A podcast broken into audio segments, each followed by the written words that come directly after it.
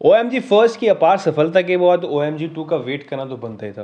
खबर उड़ती उड़ती आई थी कि जब ये फ़र्स्ट रिलीज़ हो गई थी, उससे दो तीन साल पहले की मूवी मतलब उसको बनाने का तरीका मतलब तैयार हो गया था बट स्टोरी बन नहीं पाई थी। पर थैंक्स अमित राय सर जिसने स्टोरी लिखी और डायरेक्शन भी किया। अमित राय सर के डायरेक्शन के तौर पे वो बहुत ही अच्छा डायरेक्टर करते डायरेक्शन करते उन्होंने जिस तरह का पोर्ट्रे किया है, जो चीज़ वो हमें समझाना चाहते हैं वो लिटरली औसम है। और आई थिंक जो भी इस मूवी को देख के आएगा या देखना चाहता है उन्हें समझ में आ जाना सच्ची में समझना चाहिए कि किस तरह से एक मैन और एक बच्चा जिन चीज़ों को मिसगाइड उनको मिसगाइड ही रहता है बिना नॉलेज के प्रॉपर नॉलेज के वो कितना हार्मफुल होता है उनकी पूरी ज़िंदगी ख़राब करता है।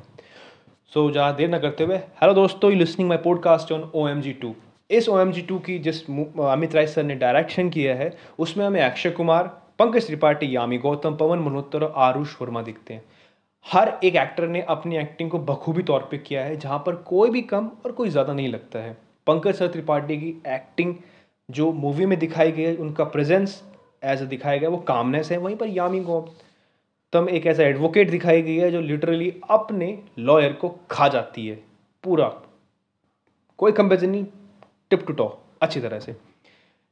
यहाँ पर हमें अक्षय कुमार का सर, जिस तरह का रोल दिखाया गया है, वो messenger of a lord Shiv है।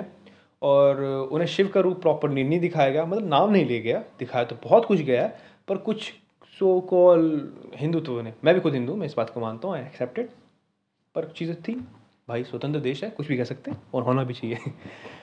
जिस तरह का उनका एक्शन दिखाया गया, उनका प्रेजेंस दिखाया गया है, वो बहुत ही अच्छा है तीन से चार उनके प्रेजेंस है, पर जिस तरह का मूवी का इम्पैक्ट उन्हें डाला है, उन्होंने पूरी मूवी ही मोड़ दी थी। खैर, हम ज़्यादा लंबा ना करते हुए मूवी की स्टोरी की बात करते हैं। कांति शर्म मुदगल एक बहुत ही रेपुटेटेड पर्सन है, जो कि अपना काम करते हैं, अपने काम से मदद रखते हैं, एक बहुत ही सभ्य परिवार से हैं, अपनी फैमिली को लेके प्रोटेक्टिव हैं केयरिंग है और एक अच्छे पिता हैं। उनका बेटा करण एक दिन उसकी वीडियो स्कूल में मास्टरबेट करते हुए वायरल हो जाती है, जहाँ पर उनको बुलाया जाता है और उसके बेटे को रस्टिकेट किया जाता है ताकि वो किसी और जगह जाके एडमिशन ले सके। इतनी बात उनके मन में ठहर जाती है। कांति शरण जी सोचते हैं कि जिस तरह की बेइज्जती अब हुई है, वो शायद उनसे उभर भी नहीं पाएँगे। वो उस स्टेट को छोड़ने की, उस जगह को छोड़ने की कोशिश करते हैं। इस बीच उनकी मदद करते हैं messenger of a lord Shiv Shiv ji, मदद करते हैं, क्योंकि वो शिव के भक्त होते हैं।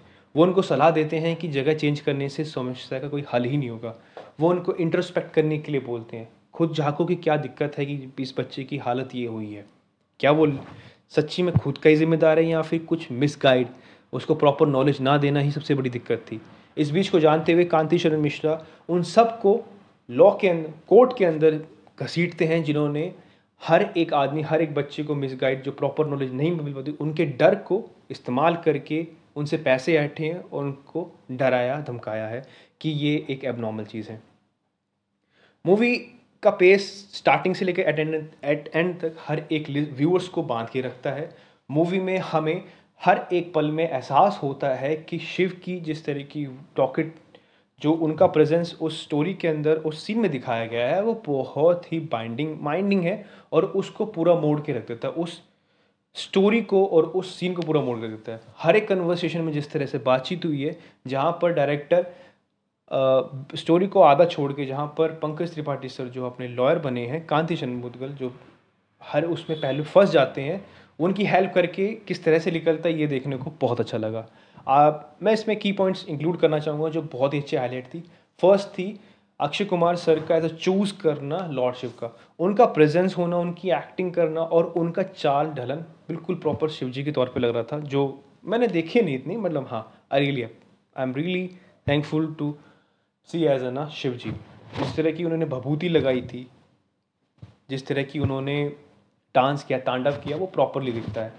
पंकज त्रिपाठी सर की एक्टिंग के तौर पे जब वो सीन सामने आता है, जब वो दोनों एक सेक्स वर्कर और वो दोनों एक साथ होते हैं, वो कन्वर्सेशन बहुत ज़्यादा भावुक थी। इनको मैंने इंटेंसली फील किया था, जिस तरह सेक्स वर्कर कहती है कि मैं सेक्स करके अपने बेटे के पढ़ने के पैसे इकट्ठे कर पाती हूँ। वो बहुत ही भावुक चीज़ था। और जिस तरह से कन्वर्सेशन डीपली डीपली होती है टू द पॉइंट आते आते बिल्कुल एक एंड पॉइंट पर आती है, जहाँ पर कोई वार्तालाप नहीं होता, वहाँ पर हमें पता लगता है कि वार्तालाप मतलब बातचीत आर्ग्यूमेंट का क्या फ़ायदा होता है? आप कट टू द पॉइंट पहुँच जाते हो। और वैसे भी कोर्ट को तो हमेशा एक न एक कोई चाहिए होता है। उनको एविडेंस चाहिए, जो कांजी, कांति हमेशा दिलाने में सफल रहते हैं।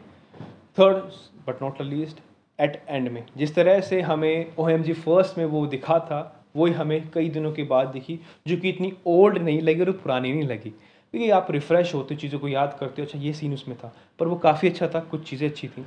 और उन्हें थॉट प्रोसेसिंग प्रोवोक वाली चीज़ लगी मेरे को। एट एंड में जिस तरह से कोर्ट ने अपना आंसर जजमेंट दिया, जिस तरह से उस आंसर में उनकी मानसिकता का पता लगता है कि नई देश का पता लगता है कि किस तरह से वो फॉरवर्ड बन रहा है, वो देखने को अच्छा लगा। ये तो सारी मूवी की बात होगी, हम थोड़ी सी आउट ऑफ़ द कॉन्टेक्स्ट की बात करते हैं। देखिए, हर एक इंसान, हर एक आदमी, हर एक बच्चा, जो कि इस मास्टरबेशन की प्रॉब्लम से, हस्त मैथुन की प्रॉब्लम से जूझता है, ये हमारे ग्रंथों में कहा गया डॉक्टर भी कहते हैं कि ये गलत नहीं है बट किसी चीज़ की अति होना उसकी हैबिट लग जाना बहुत बुरी है। हमारी हैबिट ही है जो हर एक इंसान को अच्छा और बुरा बनाती है। अगर आपको यकीन नहीं है तो, तो एटॉमिक हैबिट्स पढ़ लीजिए या फिर कहीं भी यूट्यूब पे जाके इन चीज़ों को सर्च कर सकते हैं कि हैबिट्स का क्या इम्पैक्ट होता है। तो हमें हाँ मैं बस अपने लिसनर्स से यही जानना चाहता हूँ और मैं समझता हूँ कि ये बात समझे कि प्रॉपर ज्ञान होने से बहुत सारी चीज़ें हमारे मन में हल आ जाती हैं। बहुत सारी चीज़ों का हल लिखा जाते हैं। किसी कन्वर्सेशन करना, अच्छी तरह बात करना, जो उस फ़ील्ड में अच्छा है और बिना हेजिटेट करना कि मेरी प्रॉब्लम क्या है। अगर आप क्वेश्चन जवाब पूछोगे तो आंसर मिलेगा और आंसर का एक नया जवाब बनेगा। आप ढूँढने की कोशिश करिए, हर एक चीज़ आपके पास है।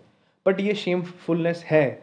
मैं खुद ही शेमफुलनेस फील करता हूँ कि मैं उस सोसाइटी में रहता हूँ जहाँ पर आदमियों को खुली छूट में ये हम पूछ नहीं सकते कि क्या मास्टरबेशन सच्ची में हानिकारक है कि नहीं है? और अगर हानिकारक है तो हम उसे कैसे कर सकें? जहाँ पर हम हर इस देश में उन औरतों के बारे में सोचते हैं जो पीरियड से प्रॉब्लम में हैं। हम उनको मेटरन लीव देते हैं।